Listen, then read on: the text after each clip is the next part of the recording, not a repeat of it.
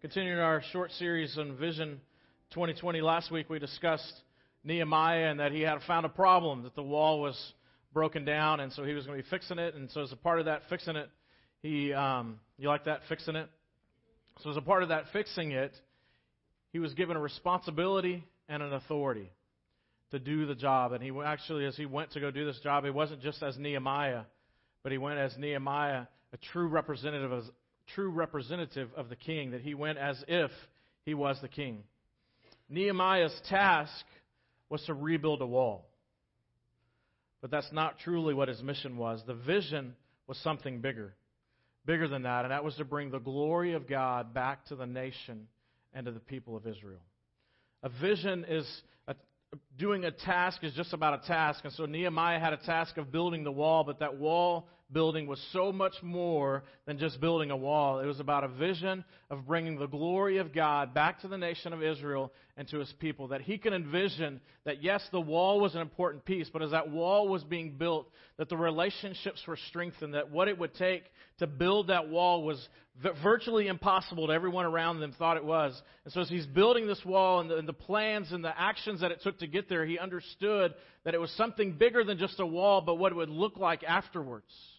That the nation of Israel would restore their identity, would restore their pride, restore their spiritual ID as well, and say, listen, it looks like it's just about a wall. It looks like it's just about Second Baptist Church, but it's truly so much more than that. It's the glory of God and what He's called us to do.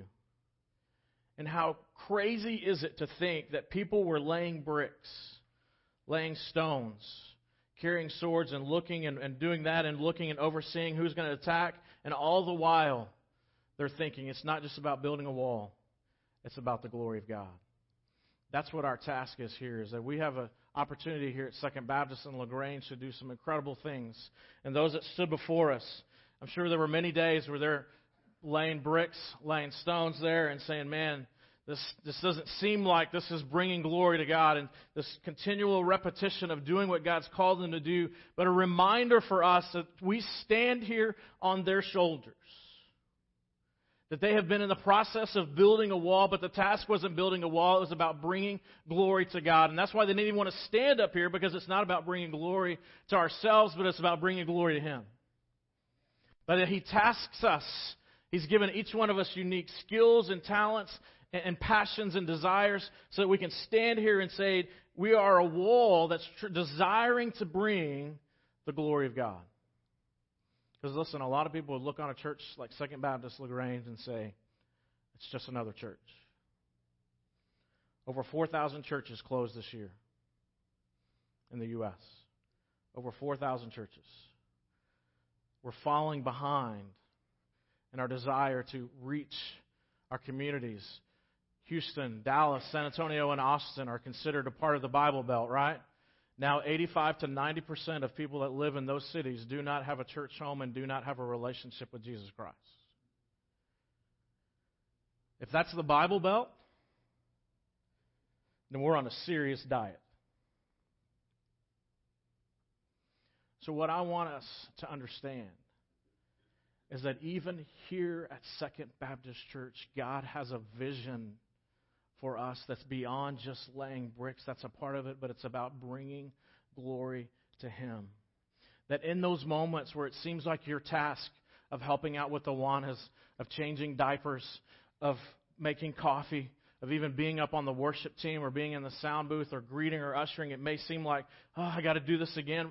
Be reminded that that task of building the wall is not about the wall, but about bringing glory to God. That there's someone who's walked in this building today for the first time and says, I'm going to give Jesus one more chance. And what they're saying is, I'm going to give these Christians one more chance because we're the face of Jesus. And so if we're out in the parking lot, if we're at the front door, if we're in here and we're greeting and we're saying and doing life together and creating a family atmosphere, then people want to be a part of that because they haven't experienced that before or very seldom. And so for us as adults to say, listen, God's called me to do something. And some days it's going to feel like I'm laying stones and, and everything else around me is going against me, but I have a call to keep doing this time after time after time so that we can bring glory to God. That's our desire. That's our task. That what we've been doing over the past several months has been important groundwork. If you have your Bibles, look with me to Nehemiah chapter 2, verse 11. Now, like I said, today is not a, a normal day, so we're going to cover half of Nehemiah in about eight minutes. So here we go. So we know, we remember, Nehemiah had gotten the charge, he'd gotten the task, he'd gotten the passion. He's going and he's pulled up to the city of Jerusalem. They're at the wall, and as soon as he gets there, he's got wood coming. He's got all this stuff ready. He's built up, and everybody's excited except a few guys. And they begin to opposition begins to happen, and begin to lob that opposition. So here we are, verse 11 of chapter 2. So I arrived in Jerusalem. Three days later, I slipped out during the night, taking only a few others with me. I had not told anyone about the plans God had put in my heart for Jerusalem. For you see, he God had called him, and, and that moment that he called him, he'd already placed a vision. He'd already placed a plan and, and some ideas in his head. But, but now he's taken some of the leadership. He's taken some of those people that had lived there for a little bit, and they're going out together as a small team, and they're kind of asking questions, examining what's going on in the city of LaGrange, what's happening in Fayette County, what's the stats, all those different things that are happening. We took no pack animals with us except the donkey I was riding. So my Explorer, I've been going around in my Explorer examining Fayette County. After dark, I went out through the valley gate, past the Jackal's Well, and over the Dung Gate. Those are awesome names, aren't they? To inspect the broken walls and burned gates. Then I went to the fountain gate and to the king's pool, but my donkey couldn't get through the rubble. So though it was still dark, I went up the Kidron Valley way instead and inspecting the wall before I turned back and entered again at the valley gate. The city officials did not know I had been out there or what I'd been doing, for I had not yet said anything to anyone about the plans. I had not yet spoken to the Jewish leaders, the priests, the nobles, the officials, or anyone else in the administration. But now I said to them, You know very well what the trouble we are in. Jerusalem lie in ruins, and its gates have been destroyed by fire. Let us rebuild the wall of Jerusalem and end this disgrace.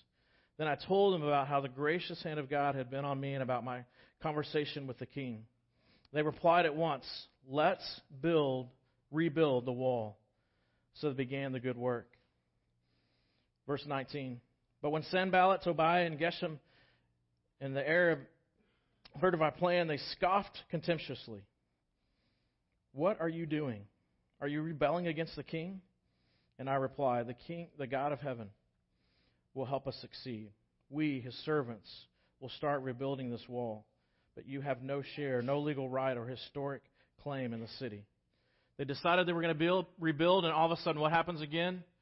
Opposition. Opposition. Here I've come in the name of the king. Here we go. I'm kind of laying this out. You can see the wall. You can see the destruction. You can see whatever. And the moment they begin to set themselves into action, opposition. Verse 1 of chapter 3. Then Eliashib, the high priest, and the other priests started to rebuild the sheep gate. Verse 3, the, the fish gate was built. Verse 6, the old city gate was repaired. Verse 13, the valley gate was repaired. Verse 14, our favorite one, the dung gate was repaired. Verse 15, the fountain gate was repaired. Verse 17, next to him, repairs were made by a group of Levites. There's next to him, next to him. Verse 19, next to them, uh, Azar, the son of Jeshua, the leader of Mizpah, repaired another section across the wall, and it was his father and his grandfather and his grandson. The next repairs were made by the priests from the surrounding region. People began to hear the story, and so they wanted to, to get in on this. And above the horse gates, the priests repaired the wall. The excitement of being able to start saying, Listen, we have a vision, we have a call about rebuilding the wall, and people began to do it even though there was the beginnings of opposition, even though there was rumblings, even though people didn't fully understand that it was more about the glory of God than about the wall, but at least now we got something to do. We've got a purpose, and now I'm using my calling. And even for many people in here, these are bakers, these are priests, these are whatever, and they weren't even fulfilling their actual unique gifts and talents, but they were called to make the wall, so they were doing what was necessary in that moment to bring glory to God. And so there's going to be moments for us that there's going to be things that are going to be outside of our comfort zone that God calls us to do, but we still go do them anyway because it's not about us. It's not even about the task. It's about the glory of God. And so listen, there's going to be moments where you're going to look at me and you're going to, we're going to be on a mission trip and we're going to have some stuff to do and it may be a water project or something like that and I am the worst plumber ever. But if that's the task, I'm going to YouTube it, I'm going to find it and we're going to do the best darn job we can do. So my challenge to us is to get out and to get out of our comfort zone. And maybe He's calling you to some places. Maybe He's calling you to do some things because there's work to be done.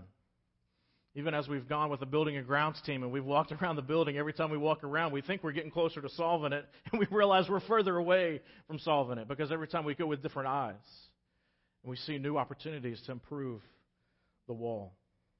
Chapter 4. I told you we're going to go fast. Sanballat was so excited when he learned that the wall they were rebuilding. Is that what y'all are reading?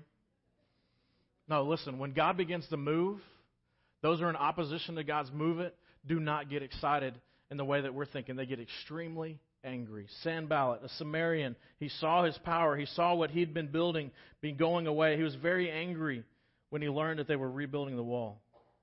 He flew into a rage and he mocked the Jews, saying in front of his friends and the Samaritan army officers, What does this bunch of poor, feeble Jews think they're doing?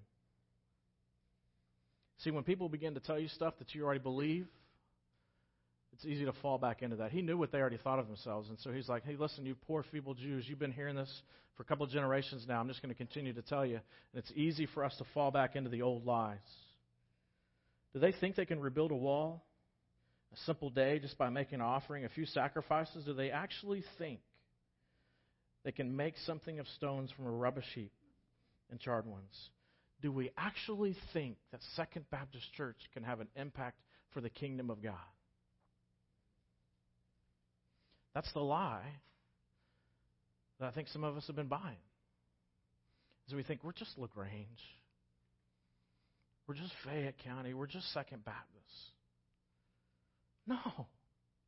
You are the child of God that happens to live in LaGrange, that happens to be at Second Baptist, and He has an incredible vision for you. Quit settling for less than best. I don't give my children junk. Neither does God the Father. The person that gives junk is Satan. Let's call that out. Quit settling for something that's less than best. Let's quit calling something that's victory that can be easily said that man did that. Because there's a lot of church stuff going on that has nothing to do with God, but has everything to do with flash in the pan, exciting stuff that's a movement of excitement and enthusiasm, but it's not an enthusiasm from the Holy Spirit of God. And God can break loose even here. But do we anticipate it? Do we expect it? When you came to church today, did you anticipate meeting the living God face to face, or were you coming to just do your duty?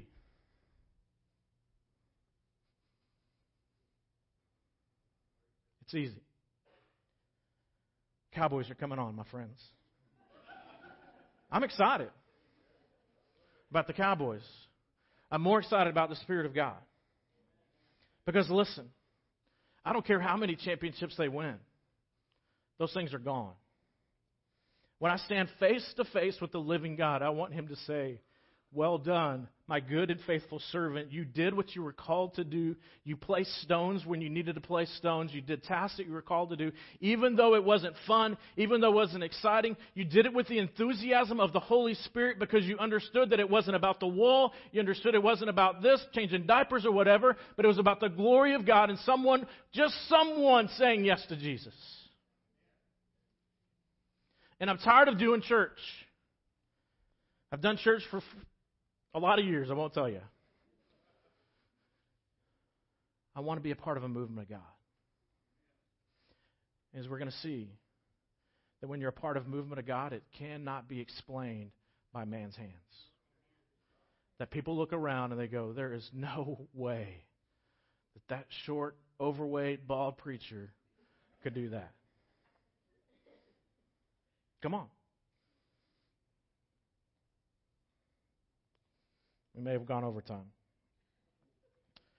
Verse 6 At last the wall was half completed at its height and around the entire city, for the people had worked with enthusiasm. They were excited about what God was doing. I mean, listen, it's not exciting changing diapers. But if that's your call, that's your call. And that's where God's placed us. Look at chapter 5. About that time, some of the men and their wives raised a cry against the protests against their fellow Jews. There's, there's some infighting happening, there's outside fighting happening, and they're continuing on. And Nehemiah just says, Listen, just stop, grow up, and be adults. Junior high is past. If you want to be in junior high, you want to pass notes, you want to gossip and all those different things, go to junior high. It didn't work in junior high. It's not going to work in high school. It's not going to work as adults. As adults, let's deal with the problems, let's deal with the situations head on, and let's talk about it and get on it. Because it's not about me. It's not about the wall, even. Chapter 6, verse 1 Sanballat, Tobiah, Geshem, and Arab, the Arab, and the rest of the enemies found out that we'd finished the rebuilding of the wall and that no gaps remained, though we had not yet put up the doors and the gates. Sanballat and Geshem sent a message asking me to meet them at one of the villages in the plain of Ono. But I realized that they were plotting to harm me. So I replied by sending this message to them I'm engaged in great work, so I can't come. Why should I stop working to come and to meet with you? Four times they sent the message, and each time I gave them the reply. The fifth time, Sanballat's servant came with an open letter in his hand, and this is what he said There is a rumor among the surrounding nations and Geshem. Tell, tell me it is true that you and the Jews are planning to rebel, and this is why you're rebuilding the wall. According to his reports, you plan to be their king. He also reports that you've appointed prophets in Jerusalem to proclaim about, to proclaim about you. Look, there is the king in Judah. You can be very sure that this report will get back to the king. So I suggest that you come and talk it over with me. Again, rumors. Little bits and proofs that they're, they're trying to, to knock down Nehemiah. And he says, Here's what I replied There's no truth in any part of that. You're making this whole thing up. Hogwash. Verse 9 They were just trying to intimidate us, imagining that they could discourage us and strip the work, stop the work. So I continued the work with even greater determination. Later, I went to visit Shemaiah, the son of Delilah, the grandson of Mahadabai, and who, confined, who was confined to his home. And he said, Let us meet together inside the temple of God and bolt the doors shut. Your enemies are coming to kill us tonight. But I replied, This is what we try to do sometimes as a church when there's opposition from the outside. They're saying, We don't like what you're doing. We don't understand what you're doing. As a church, sometimes we kind of close in. Here's what Nehemiah said. But I replied, Should someone in my position run from danger? Should someone in my position enter the temple to save his life? No, I won't do it. I realized that God had not spoken to him, but that he had uttered this prophecy against me because Tobiah and Sanballat had hired him. They were hoping to intimidate me and make me sin. Then they would be able to accuse and to discredit me. So he prayed, Remember, O my God, all the evil things that Tobiah and Sanballat have done. And remember Noadiah and the prophet and all the prophets like her who have tried to intimidate me. Verse 15. So on October 2nd, the wall was finished just 52 days after we had begun. When our enemies and the surrounding nations heard about it, they were frightened and humiliated. They realized this work had been done with the help of our God. It's just a wall. But nations trembled and feared because of this wall. Listen, when God calls you to do something and there's a God infused vision and enthusiasm and perseverance when everything else around you, people are lobbing insults, people are attacking you, it will be ev- evident to everyone that you did not do it, but God did it. That you didn't do it, that God did it. I want us to quit pretending about being church and that we can come and do some of these different things that we do and God not be a part of it. We're wasting our time. I would much rather watch the Cowboys. I would much rather hang out with my children. I would much rather go on a date with my wife than pretend to do church. Life is short. So let's make the most of the time that we've got. I want to be a part of a New Testament church that's a move of God. Because I've done the other stuff and it truly does not satisfy. I've been at a church, large, large churches, and it does not satisfy if the movement of God is not a part of it. As a follower of Jesus, my life is not my own. It's not my own. I've given it over. I'm a servant to the King of Kings. I'm a missionary for the ambassador and an ambassador of the King and his message and the mission that he has and the specific vision that he has for us at Second Baptist LaGrange to do what he's called us to do. Over the next three years, I envision a healthy, dynamic church body with hundreds of people attending worship at different times of the day and at different times of the week that are having life transforming moments as they encounter the Word of God. I imagine a place where people are coming and going, and that the doors are never shut, and that we, we can't keep up with who's coming and going because it's a house of prayer and a house of worship, and it's just a centrifuge of what God's doing in the community, and stuff is happening out of here, not necessarily even in here. I imagine and envision people committing their lives to Jesus Christ because as a church, if people are not committing their lives to Jesus, then we're just a club and we're just paying our dues. Let's just join the country club and pay our dues if we're going to do that. That I envision that there's intentional pathways for people to move from being a guest and a first time person here to becoming a member, to becoming involved actively, and then one day they wake up and they're, they're a, a deacon or an elder or whatever it is that God's placed them, and to see them move into those places. I envision a place where more than 50% of our congregation is actively involved in a life group. That they are so connected in their life group that church happens in their life group and that they're off doing things even as a life group and doing ministry and that there are Sundays that they miss this worship service because they're out somewhere else doing worship together. I imagine seeing family members church members who are generous with their time and talents and treasures. I imagine visions, seeing children and students so on fire for Jesus that their parents and their grandparents come to church and come to Jesus.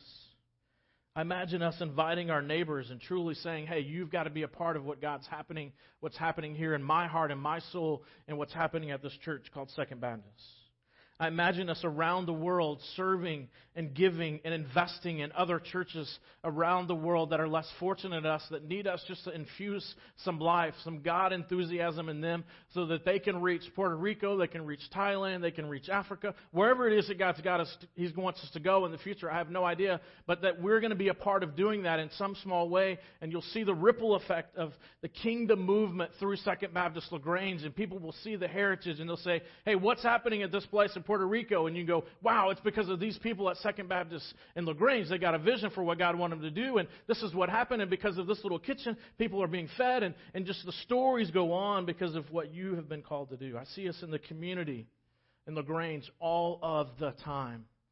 Not just at Smecken Fest, not just, I mean, at any time that there's a community event that we're there loud and proud with our shirts on, and the good times because people are celebrating, because we know that bad times are coming, and then go, wow, those people at Second are real, authentic followers of Jesus and don't pretend to have it all together. I want that. And so when life happens and it begins to stink, they come to this place because they know that they will encounter people that truly worship Jesus in an authentic way.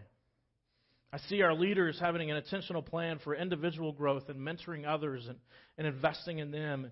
And I see our church reproducing itself. I see new churches. I see new ministry teams here. I see we're already having that. We're seeing men and women called to ministry out of here so that they maybe in a few years we look up and someone here, I don't want to put names, maybe Jonathan, in a few years we wake up and he's in Smithville and he's planting a church. And we're sending some of you there to plant a church. That's okay. It's the movement of God. Don't do it but we want somebody to do it. I see a wall, but it's not about a wall. I see a church, but it's not about the church. It's about the glory of God. And listen, that means it's going to be sacrifice. It means there's going to be some sleepless nights. It's going to be some prize attacks. It's going to be some people that you think that your friends are not your friends. Because I've been in church long enough. Sometimes those that are closest to you, that you think love you, Think they got your back? Think you can call them at 2 a.m.? You can't. Because the only reason that they're here is because it's for them. And listen, if, if we're honest, we've been in church long enough. It's happened to all of us. So some of us we can't trust because it's happened so many times. You don't know who you can turn your back on and who you can't turn your back on. So listen, that stuff is done here at Second Baptist. I don't know if it's ever happened, but it ain't happening now. We're going to do the work of God with an enthusiasm of the Holy Spirit. This is going to be a place where you've got to get on your knees and you're going to have to be praying, you're going to have to be working, you're going to be doing your thing so that we can have an impact. Because, listen, when I die, uh, here's what I want I want my kids to say my dad was awesome, cool, and he loved me.